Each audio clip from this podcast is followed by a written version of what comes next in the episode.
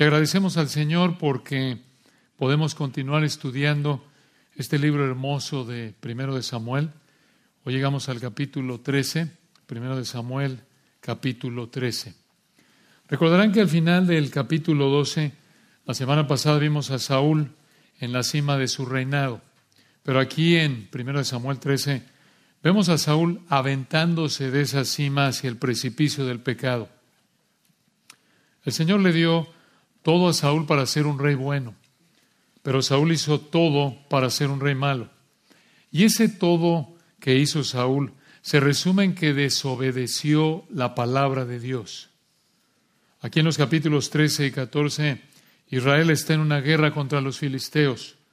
Y el Señor usó esta situación de guerra en el capítulo 13 para decirle a Saúl que debido a su pecado había sido rechazado como rey que será reemplazado por otro rey que el Señor escogería. Y en el capítulo 14 el Señor nos da una idea del tipo de rey que escogería. Un hombre fiel, como Jonatán, el hijo de Saúl. Y ese hombre fiel apunta en últimas al rey fiel que el Señor le dará a Israel, el hijo de David. Jonatán nos da una probadita de la fidelidad de David, quien será el reemplazo de Saúl y en últimas al hijo de David mayor, nuestro amado rey de reyes. Ahora aquí en 1 de Samuel capítulos 13 y 14 vemos cómo el Señor usó dos respuestas que te enseñan que Saúl tuvo todo para nada. Dos respuestas que te enseñan que Saúl tuvo todo para nada. En primer lugar vemos en el capítulo 13 la respuesta de Saúl. Y en segundo lugar en el capítulo 14 la respuesta de Jonatán. Respuesta de Saúl en el 13, Jonatán 14, dos respuestas que te enseñan que Saúl tuvo todo para nada. Y si el Señor quiere, vamos a ver estas dos respuestas en dos sermones comenzando hoy. Entonces, comencemos con la primera, capítulo 13, la respuesta de Saúl. La respuesta de Saúl. Dice aquí la palabra de Dios en 1 Samuel 13, 1. Había ya reinado Saúl un año y cuando hubo reinado dos años sobre Israel. Este es un versículo difícil de entender, pero por lo que vemos en el resto del capítulo, parece que la idea es que después de que había sido rey por dos años, Dios lo rechazó como rey. ¿Cómo pasó esto? Véanlo a partir del versículo 2. Después de dos años de ser rey, Saúl, dice el 2, escogió luego a tres mil hombres de Israel Vean cómo repartió Saúl este ejército de tres mil hombres en dos grupos. Primer grupo, versículo 2, de los cuales estaban con Saúl dos mil en Migmas y en el monte de Betel. Observen aquí, dos mil hombres estuvieron con el rey Saúl a unos once kilómetros, unas siete millas arriba de Jerusalén. Y vean el segundo grupo de soldados, versículo 2. Y mil estaban con Jonatán en Gaba de Benjamín. Mil hombres estuvieron con Jonatán. Primera vez que vemos a Jonatán en primero de Samuel, fue el hijo de Saúl. Estaban aquí los mil con Jonatán en Gaba de Benjamín, a unos cinco kilómetros, unas tres millas arriba de Jerusalén. Pero habían más soldados israelitas. Vean el final del versículo 2. Dice ahí el texto al final del 2, que Saúl envió al resto del pueblo cada uno a sus tiendas. Esta última frase del 2 indica que habían más soldados de los tres mil que Saúl escogió aquí. Parece que esto fue porque Saúl pensó que tres mil hombres serían suficientes para esta batalla que vemos en el capítulo 13 y es probable que esto muestre algo de la torpeza militar de Saúl, porque como vamos a ver, los filisteos eran superiores por mucho a los israelitas en términos militares. Ahora, ¿por qué estos dos grupos de soldados del versículo 2 estaban en Migmas y Gaba. Por lo que vemos en los siguientes versículos, esto se debe a que Migmas y Gaba estaban en lugares clave, lugares estratégicos, como alguien dijo, que ayudaban a Israel en su guerra contra los filisteos. Y vemos algo de eso en el versículo 3, véanlo. Versículo 3 continúa, y Jonatán atacó a la guarnición de los filisteos que había en el collado, y lo oyeron los filisteos. E hizo Saúl tocar trompeta por todo el país, diciendo, oigan los hebreos. Una manera peculiar de referirse aquí a Israel, Normalmente los incrédulos se refieren en la Biblia a los israelitas como hebreos. Esto puede ser otro indicador de que Saúl era un incrédulo. Y es seguro, Saúl fue un incrédulo, no fue un creyente genuino. Conforme lo vamos conociendo mejor, lo vamos a ver más de cerca y confirmado con mayor claridad. Pero versículo 4 dice, véanlo, 13.4, y todo Israel oyó que se decía, Saúl ha atacado a la guarnición de los filisteos, y también que Israel se había hecho abominable a los filisteos, y se juntó el pueblo en pos de Saúl en Gilgal. En otras palabras, este ataque de Jonatán provocó a los filisteos, y ahora sí viene la guerra, los filisteos van a responder, Jonatán, por así decirlo, despertó al gigante dormido. Y si te gustan los libros o escenas o películas de guerra, te va a encantar este pasaje. Es, está rico de suspenso, el Espíritu Santo nos da detalles impresionantes, no para entretenernos, aunque hay un aspecto de entretenimiento aquí sí que disfrutamos, pero más que nada para mostrar el poder del Señor. Y vean aquí cómo el poder militar de los filisteos era superior, pero por mucho al de Israel. Versículo 2 ya vimos, los israelitas solo tenían tres mil hombres para esta guerra. Vean cómo el ejército filisteo sobrepasaba al ejército israelita en el número de soldados que tenían y en su armamento. Versículo 5. Dice aquí el 5. Entonces los filisteos se juntaron para pelear contra Israel. Treinta, lo más probable es que eran tres mil, como dicen algunos manuscritos, tres mil carros no, no es que vete al carro, me esperas ahí, te doy las llaves. Estos son carros, carruajes en ese entonces jalados por caballos. Era un instrumento de guerra. Encima de eso, vean, seis mil hombres de a caballo. Recuerdan, eran tres mil, nada más los de los israelitas. Estos son seis mil y además de a caballo. Y pueblo numeroso como la arena que está a la orilla del mar. Esta frase describe que eran muchísimos soldados filisteos. Ni los contó aquí el escritor, guiado por el Espíritu, esto es, no nos dio un número, versículo 5 al final, y subieron y acamparon en Micmas, al oriente de Betabén, no de Betabel, Betabén. Ahora, aquí empezamos a ver, hermanos, algo de la ventaja de los filisteos. Vean el número de sus soldados, vean su tecnología militar, y vean aquí, versículo 5 al final, subieron y acamparon en Micmas tomaron Migmas, este lugar clave, estratégico, en donde había estado Saúl mismo en el versículo 2, lo acabamos de ver ahí. Pero ahora aquí ya están en Migmas. Y solo comparando ejércitos, los filisteos tenían todas las de ganar en términos humanos. No había posibilidad de que los israelitas pudieran ganar esta guerra.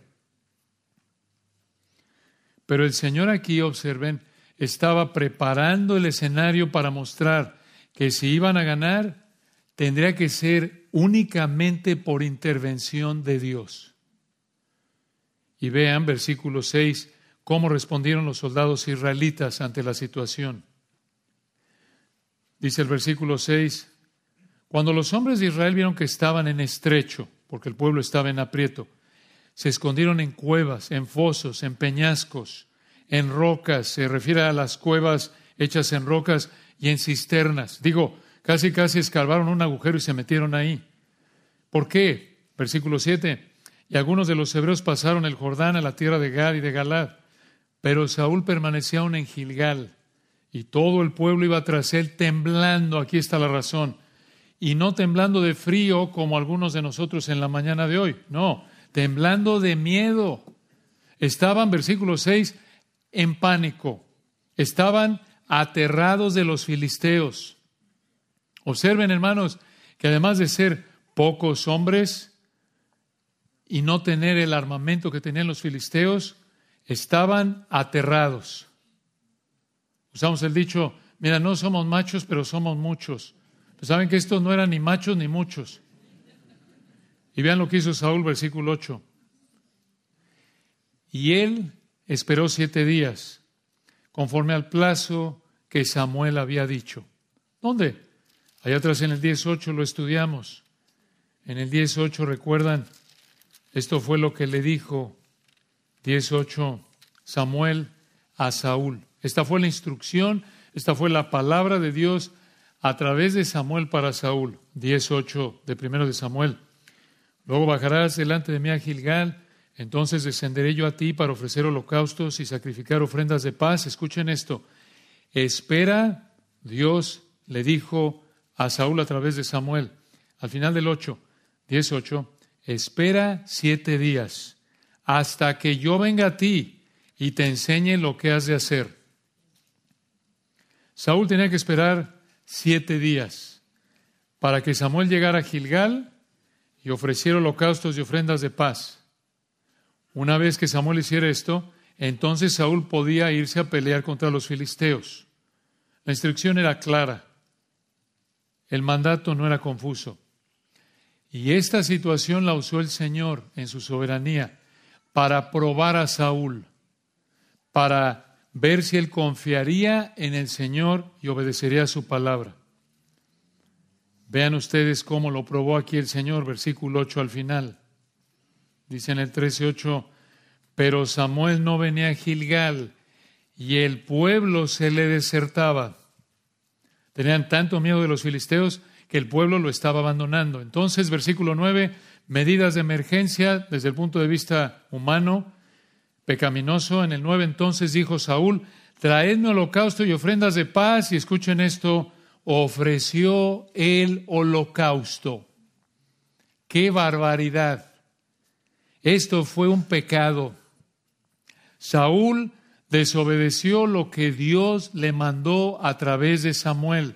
Porque recuerden, todo mundo sabía que Samuel era fiel profeta de Jehová, primero de Samuel 3, 19 y 20. Saúl desobedeció el mandato que Dios le dio a través de Samuel. Y ahí está en el 9, véanlo. Entonces dijo Saúl, traedme holocausto y ofrendas de paz, y ofreció el holocausto, pero en el versículo 10 le cayó el chahuistle. Esto es, Samuel lo sorprendió en el momento preciso. Vean esto, versículo 10. Y cuando él, esto es Saúl, acababa de ofrecer el holocausto, he aquí, en el hebreo, he aquí, normalmente apunta a lo que viene, atención a lo que viene. Aquí la idea en el versículo 10 es señalar la sorpresa de lo que viene. Aquí muestran algo así como, mira nada más, qué coincidencia, entre comillas. Versículo 10, y cuando él acababa de ofrecer el holocausto, he aquí, Samuel que venía. ¿Quién trajo a Samuel en este momento preciso en el que Saúl acababa de desobedecer al Señor? Yahweh, el Señor. Él lo trajo en su providencia en este momento, por lo que vemos en el texto. Todo está bajo su control. Cuando nuestros hijos eran pequeños les decíamos, no hagan nada en secreto que no harían en público y les estábamos enseñando algo de quién es Dios. Les decíamos, el Señor ve todo lo que hacen y aunque lo quieran esconder, Él puede descubrirlo y hacer que sepamos y otros sepan lo que ustedes hicieron en secreto. Y así fue. Tantas veces sin buscarlo, el Señor en su providencia hizo que varias veces nos enteráramos de lo que hicieron nuestros hijos cuando andaban de malandrines. Y todos hemos vivido esto como niños. Tristemente, muchos como adultos, como padres también. En el caso de Saúl pecó y pecó en público. Y en ese momento el Señor hizo que llegara Samuel. Y vean versículo 10 al final. Vean cómo respondió Saúl a la llegada de Samuel. Al final del 10, y Saúl salió a recibirle para saludarle. ¿Cómo? Ah, ¿Para saludarle? ¿Por qué no cayó de rodillas, ¿por qué no le pidió perdón al Señor y a Samuel? Le dijo, perdóname, no te esperé. ¿Por qué hizo esto? Por lo que vemos en los versículos 11 y 12, no le pidió perdón porque pensó que hizo lo correcto, que no había hecho nada mal. Dices tú, ¿se ve eso en el texto? Vamos a verlo aquí en un momento, en el 11, pero miren hermanos, Está mal pecar, siempre está mal pecar, nunca se justifica el pecado, bajo ninguna circunstancia. Está mal pecar. Pero lo que es peor es pecar y pensar que estás bien. Eso es lo que pasó con Saúl aquí. Vean esto, cómo es confirmado por el versículo 11 y el 12. Ahí en 1 Samuel 13, 11. Entonces Samuel dijo, ¿qué has hecho? Esta es la misma pregunta de Dios a Adán en Génesis 3, 13. Así como Dios con Adán, escuchen, Samuel hizo esta pregunta para confrontar la desobediencia de Saúl y por lo menos haber motivado a Saúl para que Saúl hubiera confesado su pecado pero no lo hizo. Al contrario, observen cómo justificó su pecado. Vean esto de cerca, hermanos. Aquí en el versículo 11, Saúl le echó la culpa a tres grupos de personas. Quiero que vean, por favor, hermanos, a partir de aquí nos vamos a ver en un espejo, porque esta es la inclinación pecaminosa que todos tenemos, actuar como Saúl. Si eres una persona que no es cristiana, que no te has arrepentido y querido genuinamente, tu estilo de vida es como el incrédulo Saúl. Saúl no fue creyente, pero aún como creyentes, llegamos a actuar como Saúl en nuestra soberbia, en nuestro pecado.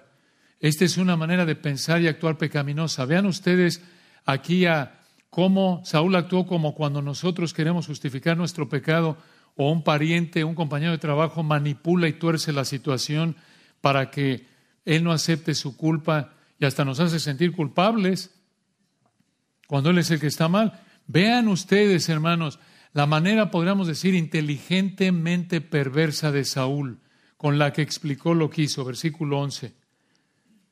Entonces Samuel dijo en el 11, ¿qué has hecho? Y Saúl respondió, vean ustedes cómo le echó la culpa a tres grupos de personas. Uno, Saúl respondió, porque vi que el pueblo se me desertaba. Segundo grupo, persona a la que culpó Saúl.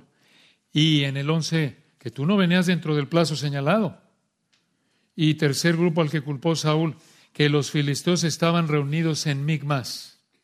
Me dije, versículo 12, ahora descenderán los filisteos contra mí. Vean la víctima. En primer lugar, debido, esto es culpa, versículo 11, a que el pueblo se me iba. Tú estabas tarde, hermano. Tres, los filisteos estaban reunidos en Migmas. Igual es el rey. Vean, él está resolviendo problemas. Vea, vean ustedes desde el punto de vista humano, se ve lógico esto. Me dije, versículo 12, ahora descenderán los filisteos contra mí. Aquí está el fondo, soberbia, yo, se presenta como víctima. Venían, versículo 12, me dije, ahora descenderán los filisteos contra mí a Gilgal. Y vean qué piadoso se oye en el 12. Y yo no he implorado el favor de Jehová. Necesitaba la bendición de Dios. Versículo 12, ¿cómo resolví el problema? 12 al final, me esforcé pues y ofreció holocausto. Hombre, qué líder. Resolvió el problema. Se oye desde el punto de vista humano tan lógico esto, ¿no es cierto? Digo, se le iba el pueblo. Samuel no llegaba. Los filisteos reunidos en Migmas. Ya lo iban a atacar los filisteos. Aquí está el fondo contra mí, no dice contra Israel. Y no le pido a Dios que nos bendiga. Necesitaba la bendición de Dios para entrar en esto. Y entonces, obvio, como líder, en términos humanos, hombre, no se quedó cruzado de brazos. Me esforcé pues y ofrecí el holocausto. Hermanos, observen ustedes lo convincente que se oye esto. ¿No es cierto? Desde el punto de vista humano dices, ¿qué razón tenía Saúl? Desde el punto de vista humano se oye inteligente esta explicación, se oye razonable. Si oye como que no le quedó de otra, de no ver una víctima, incluso resolvió el problema, era el rey, tenía la autoridad. Pero vean, hermanos, qué terrible es ver esta tendencia pecaminosa en nosotros. Primero, doy excusas para mostrar que tengo la razón al haber hecho lo que hice, incluso lo hice buscando la bendición de Dios. En términos humanos, Saúl aquí soy inteligente, de nuevo, como cuando confrontas a alguien con su pecado y tuerce las cosas al punto que te parece razonable y hasta te sientes culpable por haberle dicho algo. No tiene razón. Saúl aquí habla como el clásico abogado, perversamente inteligente al hablar y torcer la realidad. No que los abogados todos son corruptos, pero por algo muchos tienen esa fama. Aquí está el licenciado Saúl, corrupto. Esto es, hermanos, lo que llamamos en la actualidad manipulación. ¿Se dan cuenta? Manipulación. Cuidado con esta manera perversa de pensar. Esto te ayuda a reconocerlo en tu vida y ayudarle a tus hijos, a tus seres queridos a reconocerlo y evitarlo. Pero vean, hermanos, esta explicación sofisticada de Saúl del versículo 11 y 12, esta explicación aparentemente inteligente, no es más que un intento por cubrir la realidad de su desobediencia a las escrituras, a la palabra de Dios, para ser más exactos. Vean ustedes aquí el razonamiento equivocado de Saúl. Él pensó que podía tener el favor de Jehová. ¿Cómo? Desobedeciendo la palabra de Jehová y dando excusas por su desobediencia. Pero vean en el 13 cómo Samuel no fue engañado por estas excusas y razonamiento falso, y nosotros tampoco debemos ser engañados cuando alguien nos presenta un, coloquialmente hablando, en términos teológicos mexicanos, un choro mareador como este, un rollo ahí que... No, no, no, Samuel no se comió esto. Samuel no fue engañado por estas excusas y razonamiento falso del 11 y 12. Vean en el 13. Entonces Samuel dijo a Saúl, locamente has hecho. En el hebreo, has actuado de manera necia, has actuado con torpeza. Ahí derrumbó su teatro. Muy inteligente, en el 11 y 12 se vio, ¿no? Muy razonable. No, eso fue una manera torpe, una manera necia de actuar, basada en una manera de pensar y actuar necia, torpe.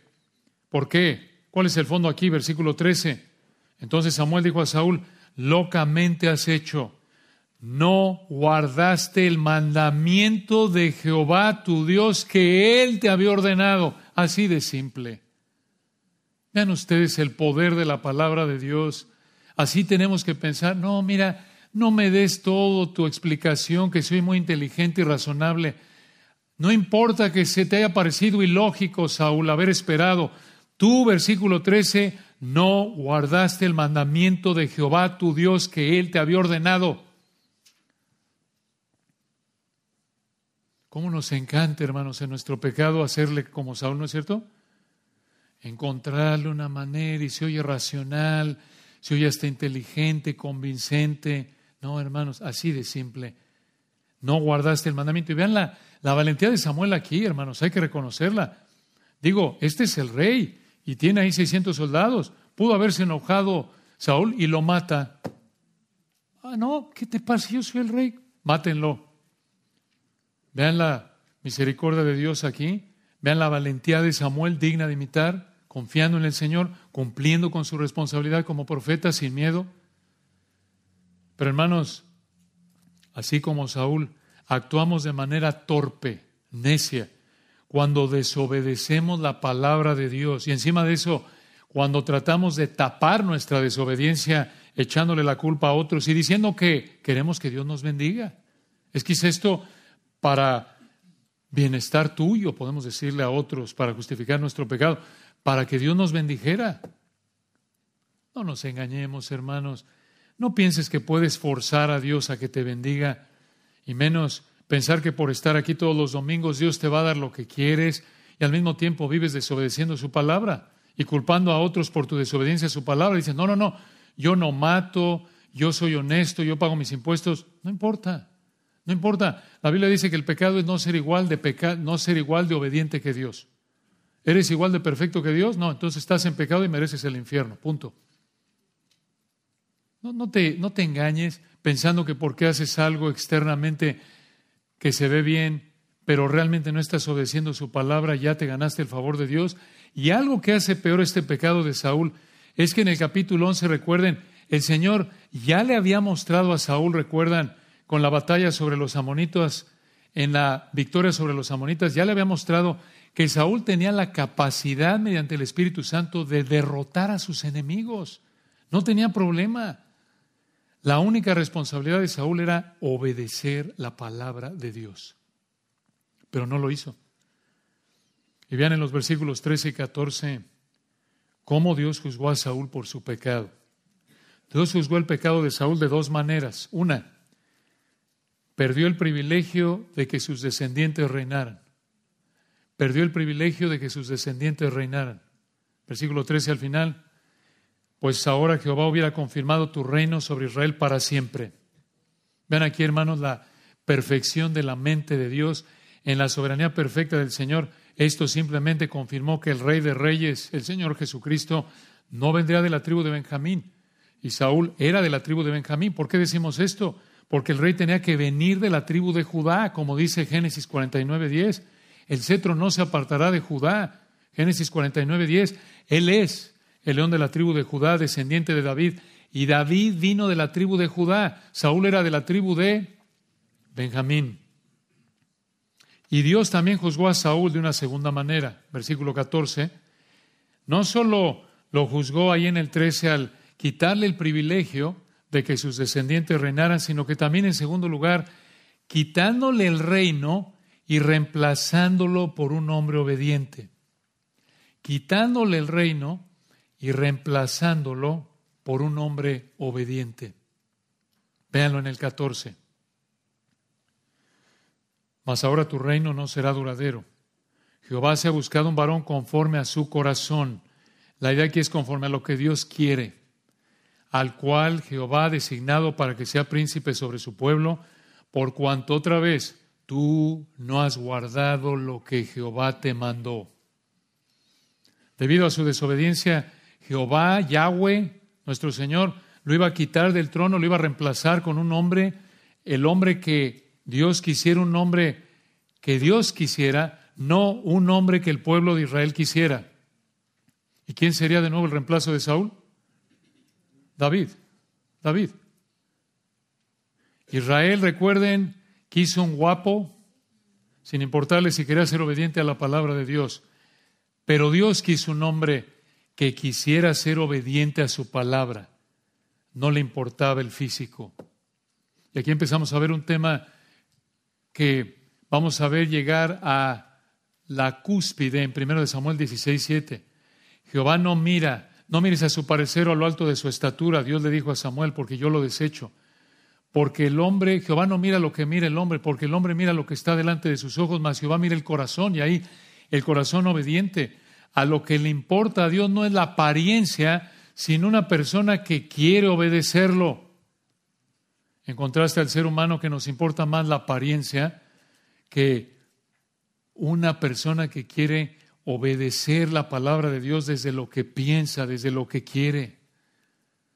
Vean hermanos, qué advertencia para nosotros. Cuidado con el pecado. El Señor puede quitarte muchos privilegios presentes y futuros para tu familia debido a tu pecado. Escucha, tu pecado puede cambiar tu presente y el futuro de tu familia. Tu pecado hoy puede cambiar tu presente y el futuro de tu familia. Piensen, hermanos, lo serio que es esto. Y después de esta confrontación que cambiaría el resto de la vida de Saúl, vean lo que pasó en el versículo 15. Primero de Samuel 13, 15. Y levantándose Samuel subió porque iba por una subida en las montañas de Gilgal a Gaba de Benjamín, y Saúl contó la gente que se hallaba con él como seiscientos hombres. Recuerden, tenía dos mil en el versículo 2, y aquí solo tiene seiscientos. Aparentemente varios han desertado. Y vean ustedes, hermanos, lo que está pasando aquí, algo que tenemos que señalar. En los versículos 13 y 14, Samuel le acaba de decir a Saúl, mira, tú pecaste y Dios te va a juzgar de dos maneras.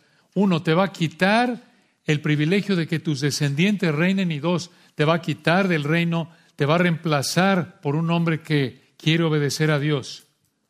¿Y qué hizo Saúl en ese punto? Porque bueno, ya vimos que después de que acabó con su teatro de desobediencia de presentar su holocausto, sus sacrificios, llega Samuel y lo saluda como si nada y le da su discurso no se ha arrepentido. Y esperaremos que aquí en el 15, después de que Saúl le dijo, Samuel le dijo, mira, pecaste, desobedeciste al Señor, por eso Dios no le va a dar el privilegio a tus descendientes que reinen. Y a ti te va a quitar el trono y te va a reemplazar por un hombre que quiere honrar a Dios. Esperaremos que aquí en el 15 se hubiera derrumbado, hermanos. Hubiera dicho, perdóname, Señor, perdóname, Samuel. ¿Hizo eso? No. Versículo 15, vean lo que hizo al final. Saúl contó a la gente que se hallaba con él, como 600 hombres. ¿Qué es esto? Contó a sus hombres para irse a pelear contra los filisteos. Es casi como si pudiéramos ver a Saúl ahí. ¿Sabes que Es como si Samuel está diciendo, pecaste, no vas a tener descendientes en el reino, Dios va a quitarte el reino, no vas a tener quien te reemplace. Y es como si Saúl está oyéndole pensando, ya no tengo tiempo para esto, ¿por qué no hablamos de esto al rato, Samuel? Porque mira, están por atacarnos, hermano. Espérame, luego hablamos si quieres. Ya están aquí los filisteos. Esa es la idea, hermanos, aquí. Saúl no confesó su pecado, no estaba arrepentido. Esto es impresionante. Después de que Samuel le dijo, este pecado te costó el reino. ¿Por qué? ¿Por qué Saúl no confesó su pecado, sino que se concentró en la batalla? Por lo que vemos en el pasaje, le importó más, escuchen, protegerse de los filisteos que protegerse del juicio de Dios. Saúl tuvo más miedo de los filisteos que del juicio de Dios. Esto muestra su incredulidad. Este fue su estilo de vida, lo vamos a seguir viendo. Pero incluso como creyentes, tristemente podemos llegar a pensar así. Aquí esto vemos una ilustración de carnalidad. Aquí ven cómo Saúl le dio más importancia al daño a corto plazo que causarían los filisteos que al daño a largo plazo que causaría su pecado. Y de nuevo esto confirma lo que vimos en los versículos 11 y 12. Lo que más le preocupaba a Saúl era, versículo 12, el favor de Jehová para derrotar a los filisteos. Aquí vemos a Saúl en esa fila de tantos a lo largo de la historia que quieren usar a Dios para recibir un beneficio temporal sin dejar su pecado, sin someterse a Dios. Como Faraón, recuerdan, está ahí sufriendo bajo las plagas y le dice a Moisés, confieso mi pecado, pero quítame estas plagas, se las quita Dios a través de Moisés y sigue, sigue Faraón sin arrepentirse, ¿se acuerdan? Sigue y quiere de hecho ir a matar a los, a los israelitas cuando salen ahí en el Éxodo. Igual que Faraón, igual que Saúl que vendió por una comida su primogenitura, igual que Judas. Cuando ya vio que el Señor iba a ser crucificado, dijo, yo me voy de aquí, con permiso. Él quería toda la gloria terrenal, las riquezas, los beneficios de estar con el Señor aquí en el reino, pero cuando vio que el Señor iba a la cruz, dijo, no, pues se acabó aquí esto, se acabó el proyecto. Saúl quería el favor de Dios. Él no quería obedecer la palabra de Dios. Saúl no confesó su desobediencia a la palabra de Dios. ¿Por qué? Estaba más preocupado porque Dios le diera un beneficio temporal que por obedecer la palabra de Dios y Dios lo juzgó quitándole el privilegio que le había dado de ser rey sobre Israel. ¿Estás tú desobedeciendo la palabra de Dios como Saúl? No te engañes. No le eches la culpa a otros por tu desobediencia a la palabra. No pienses que desobedecer su palabra de alguna manera, aunque te parezca muy lógico, e inteligente desde tu punto de vista humano, no pienses que desobedecer la palabra de Dios te va a traer de alguna manera la bendición de Dios, aunque como a Saúl te parezca lógico. De nuevo, esto es ridículo. Eso es torpe. Es una manera necia, loca, torpe de pensar. Y encima de esto, si piensas que es más importante que Dios te dé lo que tú quieres ahora, en lugar de que pienses que es más importante obedecer la palabra de Dios, estás mal.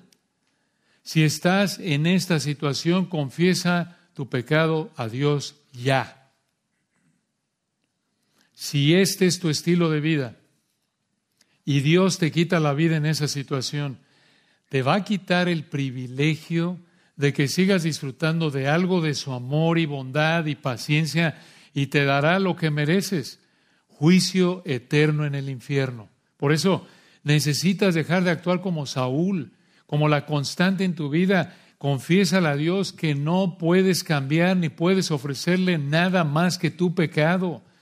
Necesitas arrepentirte y creer que Cristo Jesús vino al mundo para salvar a pecadores como tú, como yo, y en su amor Él solo ofrece salvación no por lo que tú hagas, sino mediante su vida, muerte y resurrección perfectas únicamente.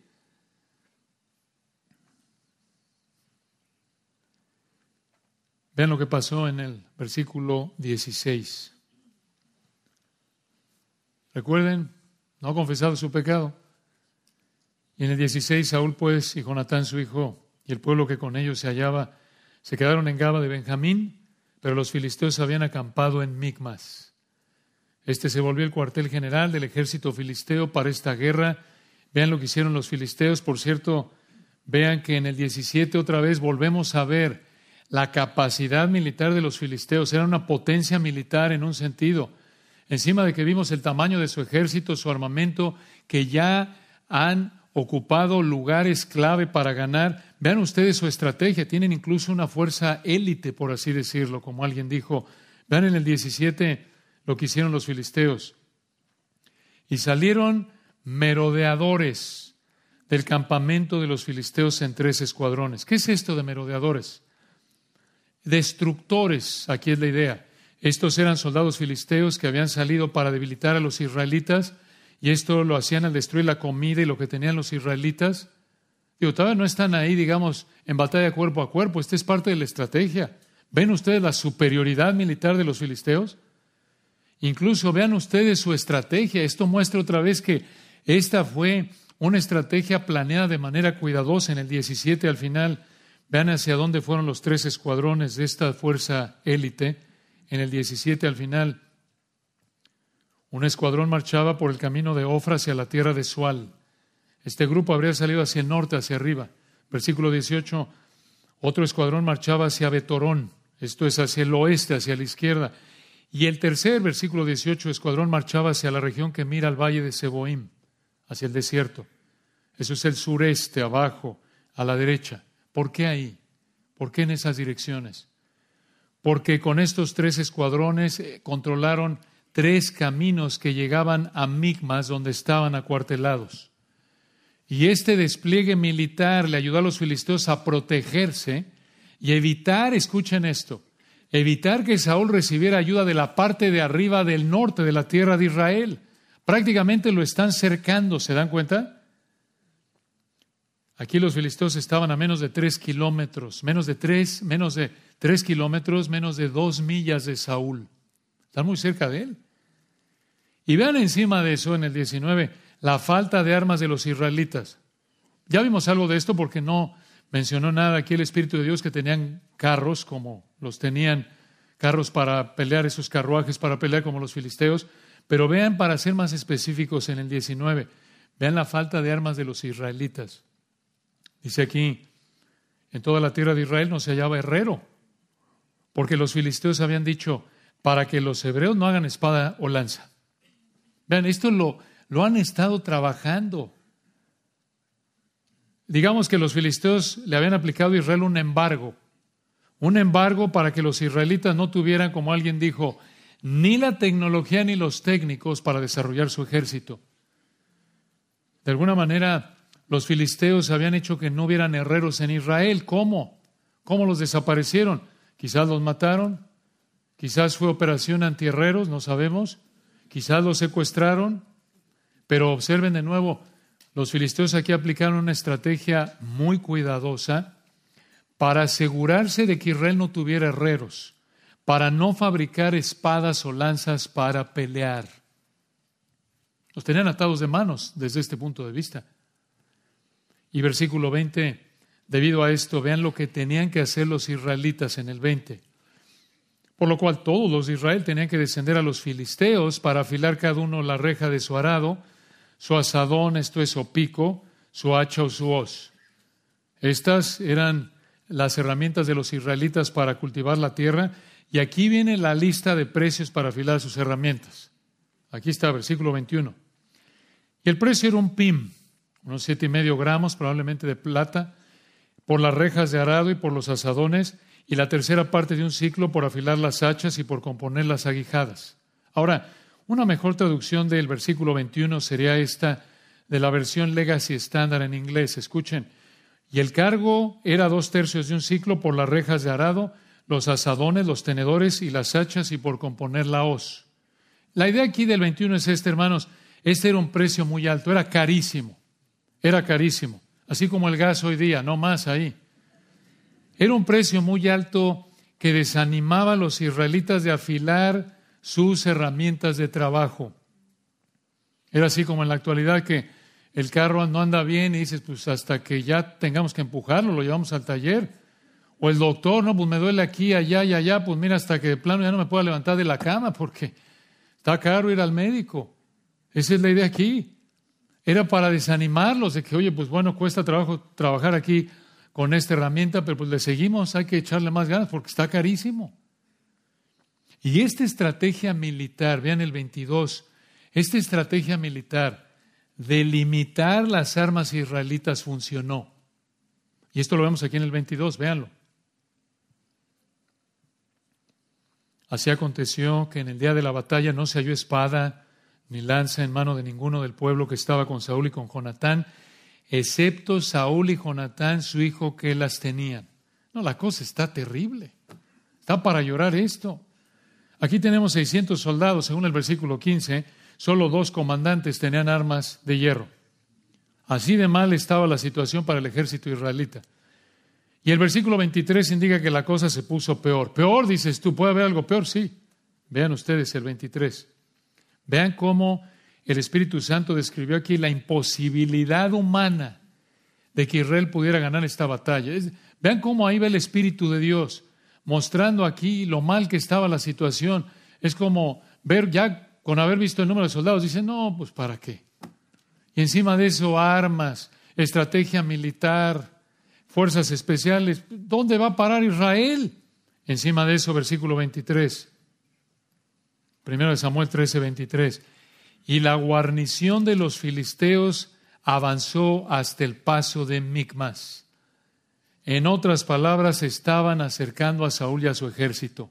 Ya le están aquí pisando los talones. Y la idea aquí, hermanos, es que Saúl y el ejército israelita realmente estaban en una situación crítica.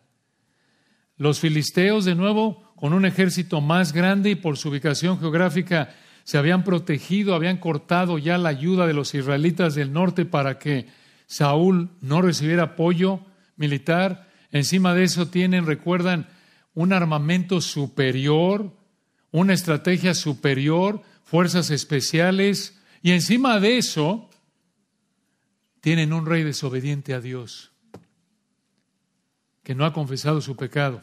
Eso es lo más grave de todo, desde el punto de vista de Dios. Pero en términos humanos, esto indica que no había posibilidades de que Israel ganara esta guerra. Esa es la idea aquí. Para que ellos pudieran ganar, Dios tendría que intervenir. Y así lo hizo de la manera, escuchen, más ilógica en términos humanos. Y este es un énfasis que vemos en el texto. Escuchen, Saúl actuó de manera lógica en términos humanos, pero desobedeciendo la escritura desobedeciendo la palabra de Dios, para ser más exactos. Pero Dios iba a usar, escuchen, una solución ilógica desde el punto de vista humano, pero que lo honraba a Él, porque usó a un hombre que confió en Él que se llama Jonatán. Y aquí entonces llegamos al capítulo 14. Solo unos minutos, no teman, no nos da tiempo de cubrirlo todo, a menos de que Podemos aventarnos hasta las una y media, pero hay que ir a lo de los misioneros, sí que hay que parar antes. Entonces, aquí en 1 Samuel 13 y 14, el Señor usó dos respuestas que te enseñan que Saúl tuvo todo para nada. En primer lugar, capítulo 13, la respuesta de Saúl. Y en segundo lugar, capítulo 14, vean la respuesta de Jonatán. La respuesta de Jonatán, de nuevo, esto es importante porque Jonatán es un creyente genuino que apunta al hombre de Dios que iba a reemplazar a su papá David, que en últimas apunta al rey de reyes. Vean ustedes la respuesta de Jonatán, primero de Samuel 14.1. Aconteció un día que Jonatán, hijo de Saúl, dijo a su criado que le traía las armas. Ahora, ¿quién era esta persona? Este criado que le traía las armas.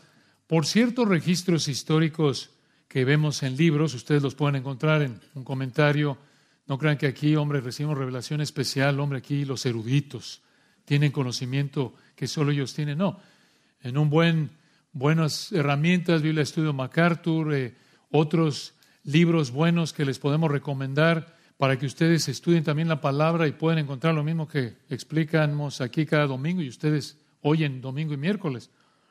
Parte de la bendición, hermanos, de estudiar la palabra es no solo que al enseñarlo, predicarla, no solo que la entendamos para obedecerla, para honrar al Señor, sino también que nos motive ver esto y decir, hombre, ve nada más, qué delicia es la palabra, qué belleza es conocer al Señor, quiero más, quiero más, ¿cómo leo? Quiero estudiar más. Pero bueno, ese fue un comercial al margen. Regresemos a la batalla. Muy bien, vean el 14.1.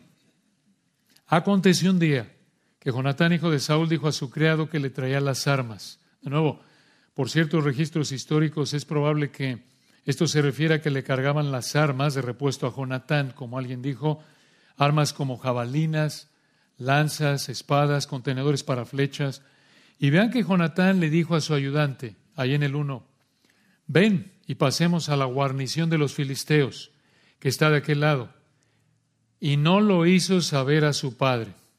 Vean lo que el Espíritu Santo menciona ahí al final, como el resto la palabra lo dice el Espíritu, pero vean cómo dice ese comentario al final del uno, no lo hizo saber a su padre. ¿Por qué? ¿Por qué Jonatán le dice a su ayudante, acompáñame donde están los soldados filisteos? ¿Por qué no le dijo a su papá, al rey, el comandante en jefe? ¿Por qué? ¿Realmente no sabemos? Dices tú, entonces, ¿por qué lo haces tanto la emoción si no nos vas a dar la respuesta? Bueno, hermanos, es para... Hay que, hay que despertarlos un poco. Entonces, ¿qué, ¿qué nos va a decir? No sabemos. ¿Para qué preguntan? Recuerden, es parte de estudiar la palabra, hacerle preguntas al texto. Y a veces está ahí, si el Señor lo ha, muchas veces lo que el Señor, bueno, siempre que el Señor siempre cuando el Señor quiere que sepamos algo, ahí está la respuesta, ¿no? Pero si no, pues no lo sabemos y a veces por contexto lo podemos ver, nos da una idea lo que viene antes, después, pero en este caso realmente no sabemos por qué no le dijo a su papá. Pero vean lo que estaba pasando al mismo tiempo con su papá Saúl, versículo 2. Al mismo tiempo, y esto es importante, vean aquí cómo el Espíritu Santo presenta otra vez un contraste. Vean cómo está enfatizando la diferencia entre la vida espiritual de este rey en pecado y la vida espiritual de un hombre fiel que es su hijo, apuntando al rey que va a suceder a su papá. Versículo 2. Al mismo tiempo, escuchen, que Jonatán y su ayudante iban solos contra los filisteos sin que nadie lo supiera. Versículo 2. Y Saúl se hallaba al extremo de Gaba, debajo de un granado, esto es árbol de granadas que hay en Migrón, y la gente que estaba con él era como 600 hombres. ¿Recuerdan? Estos son los mismos 600 soldados que quedaron, que vimos ahí en el 13-15, los que quedaron después de que varios soldados lo abandonaron en el 13-8.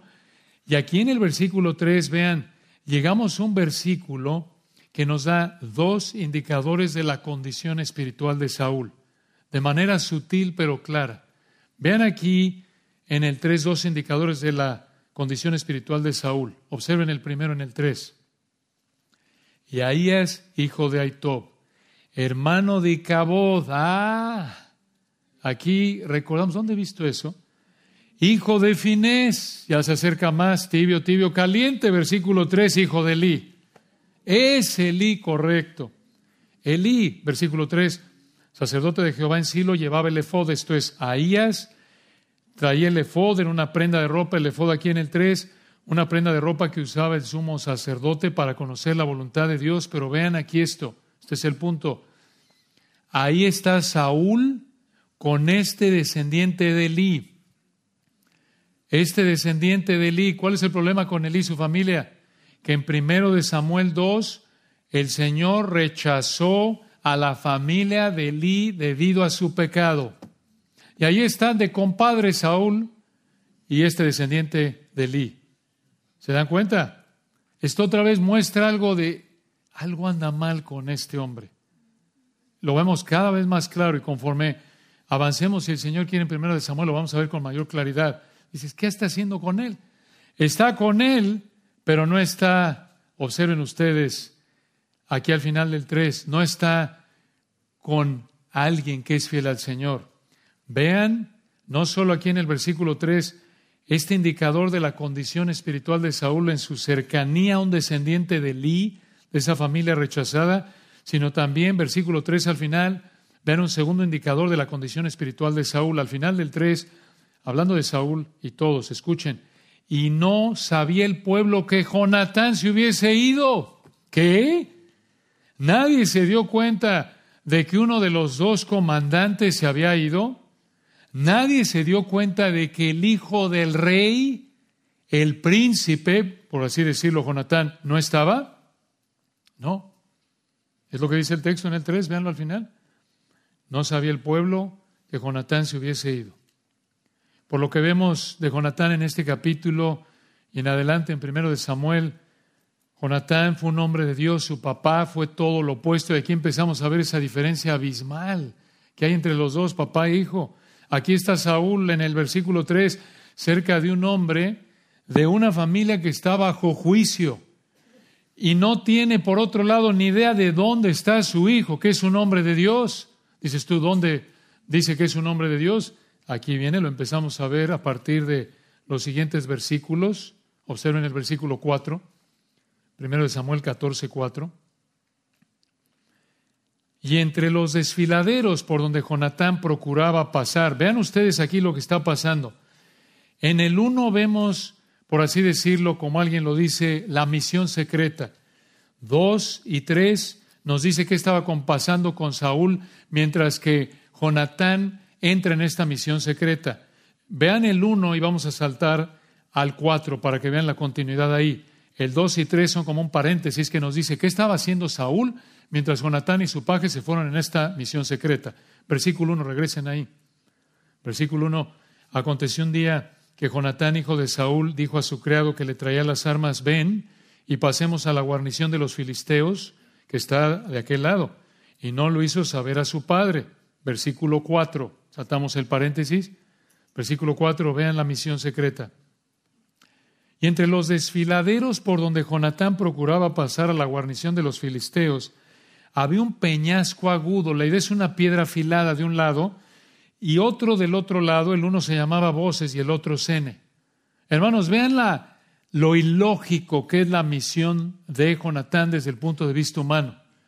Se va a aventar, por así decirlo, solo con su paje contra una cantidad de filisteos, un ejército militarmente superior por mucho a el de Israel, va solo y va no solo contra una fuerza militar superior a él, sino que encima de eso, versículo 4, va a ir por un lugar peligroso. Versículo 5, uno de los peñascos estaba situado al norte, hacia Migmas, nos da una idea de que estaban cerca ahí y el otro al sur, hacia Gaba. Y versículo 6, vean ustedes. Dijo pues Jonatán a su paje de armas, ven.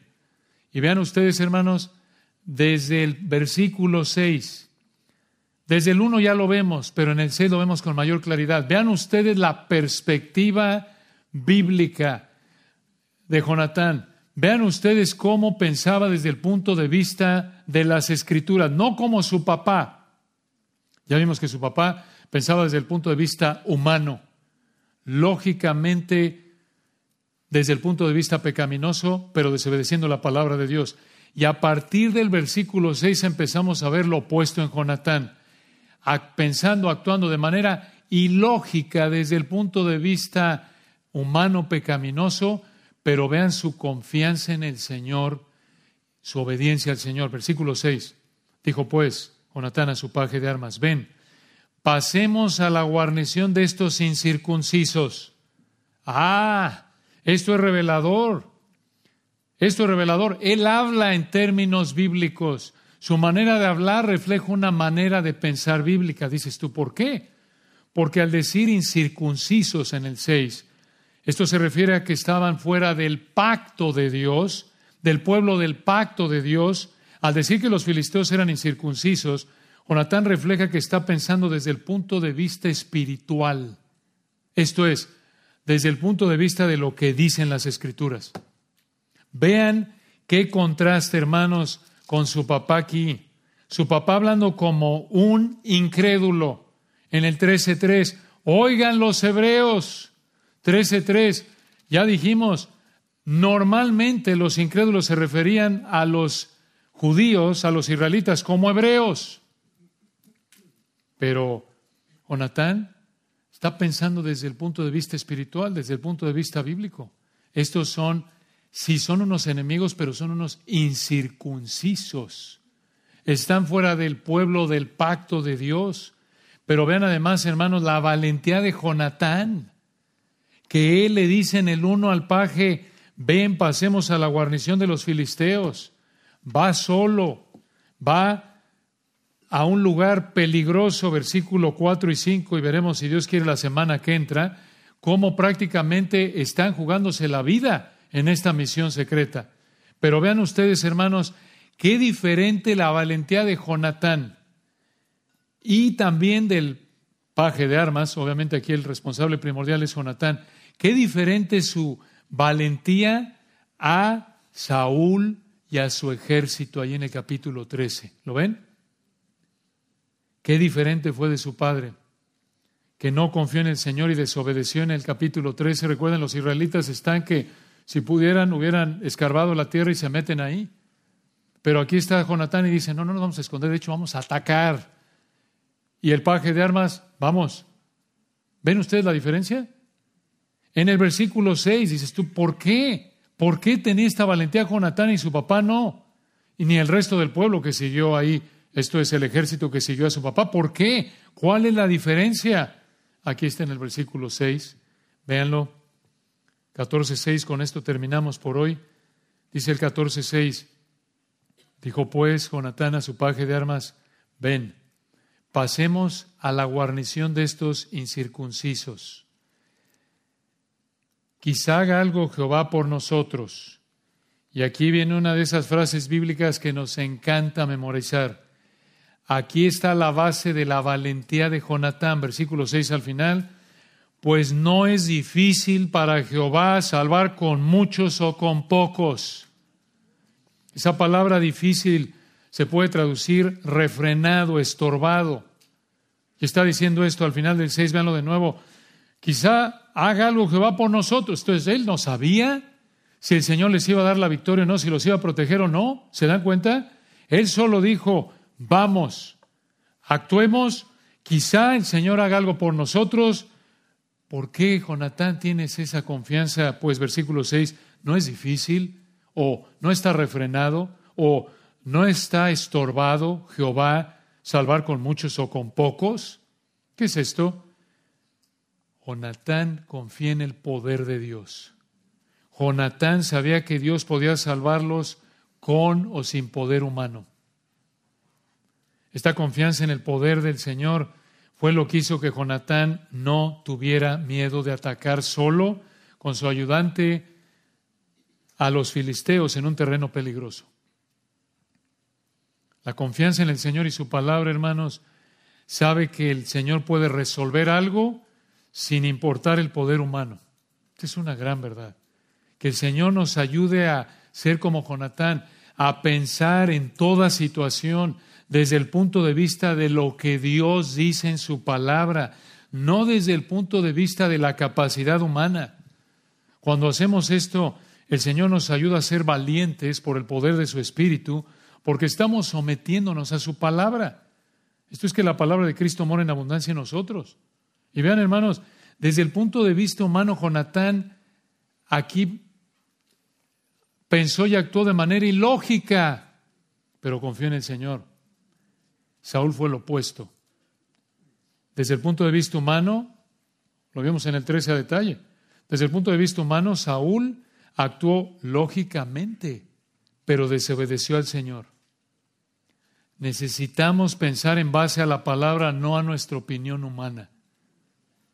Y hasta aquí nos quedamos hoy en suspenso por cómo le irá Jonatán y a su paje. Pero gracias a Dios pueden leer el resto del capítulo en la semana, si quieren. Y si el Señor quiere, la semana próxima veremos a detalle el desenlace de esta batalla. Oremos.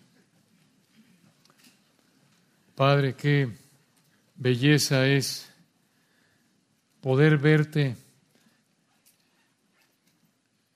en tu palabra, ver cómo revelas quién eres tú, ver cómo revelas tus perfecciones, ver cómo levantas, sostienes hombres fieles como Jonatán. Y te agradecemos también, Señor, por las advertencias tan serias al ver cómo Saúl pensó y actuó. Reconocemos que de manera automática, tú lo sabes, somos dados a pensar y actuar como Saúl. Te rogamos, Padre, que por tu gracia pensemos y actuemos en obediencia a tu palabra, aunque desde el punto de vista humano parezca ilógico.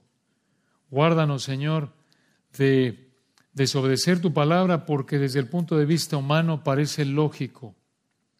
Sabemos que solo tu Espíritu puede producir esto en nosotros, pero también reconocemos que somos responsables de actuar, de pensar conforme a tu palabra, como lo vemos aquí ejemplificado en Jonatán. Oramos, Padre, porque si alguien en esta mañana vive como Saúl, de manera habitual, si la constante de su vida es vivir justificando su pecado como Saúl, que tu Espíritu le dé entendimiento para que pueda reconocer que no te conoce, así como Saúl no te conocía, tal como lo dice tu palabra en Primera de Juan. Si decimos que no hemos pecado, te hacemos a ti mentiroso y tu palabra no está en nosotros. Oramos que tu Espíritu abra el entendimiento de alguno que quizás en esta mañana vive como Saúl. Su vida es la incredulidad, su vida es pensar y vivir conforme al mundo y le parece ilógico pensar y actuar conforme a tu palabra. Lo es porque estamos muertos, el hombre natural no percibe las cosas del Espíritu. Solo tu Espíritu nos puede dar la capacidad de pensar y vivir como Jonatán. Oramos que tú lo hagas y que hagas que clame a ti el que no te conoce esta mañana, te pida perdón y pueda recibir tu amor en arrepentimiento y fe, el perdón de pecados que tú das en base a los méritos de Cristo solo por la fe. Gracias, Señor, por este privilegio que nos diste, que por tu gracia, Padre, meditemos en estas verdades y nos sometamos a ellas para tu gloria. Amén.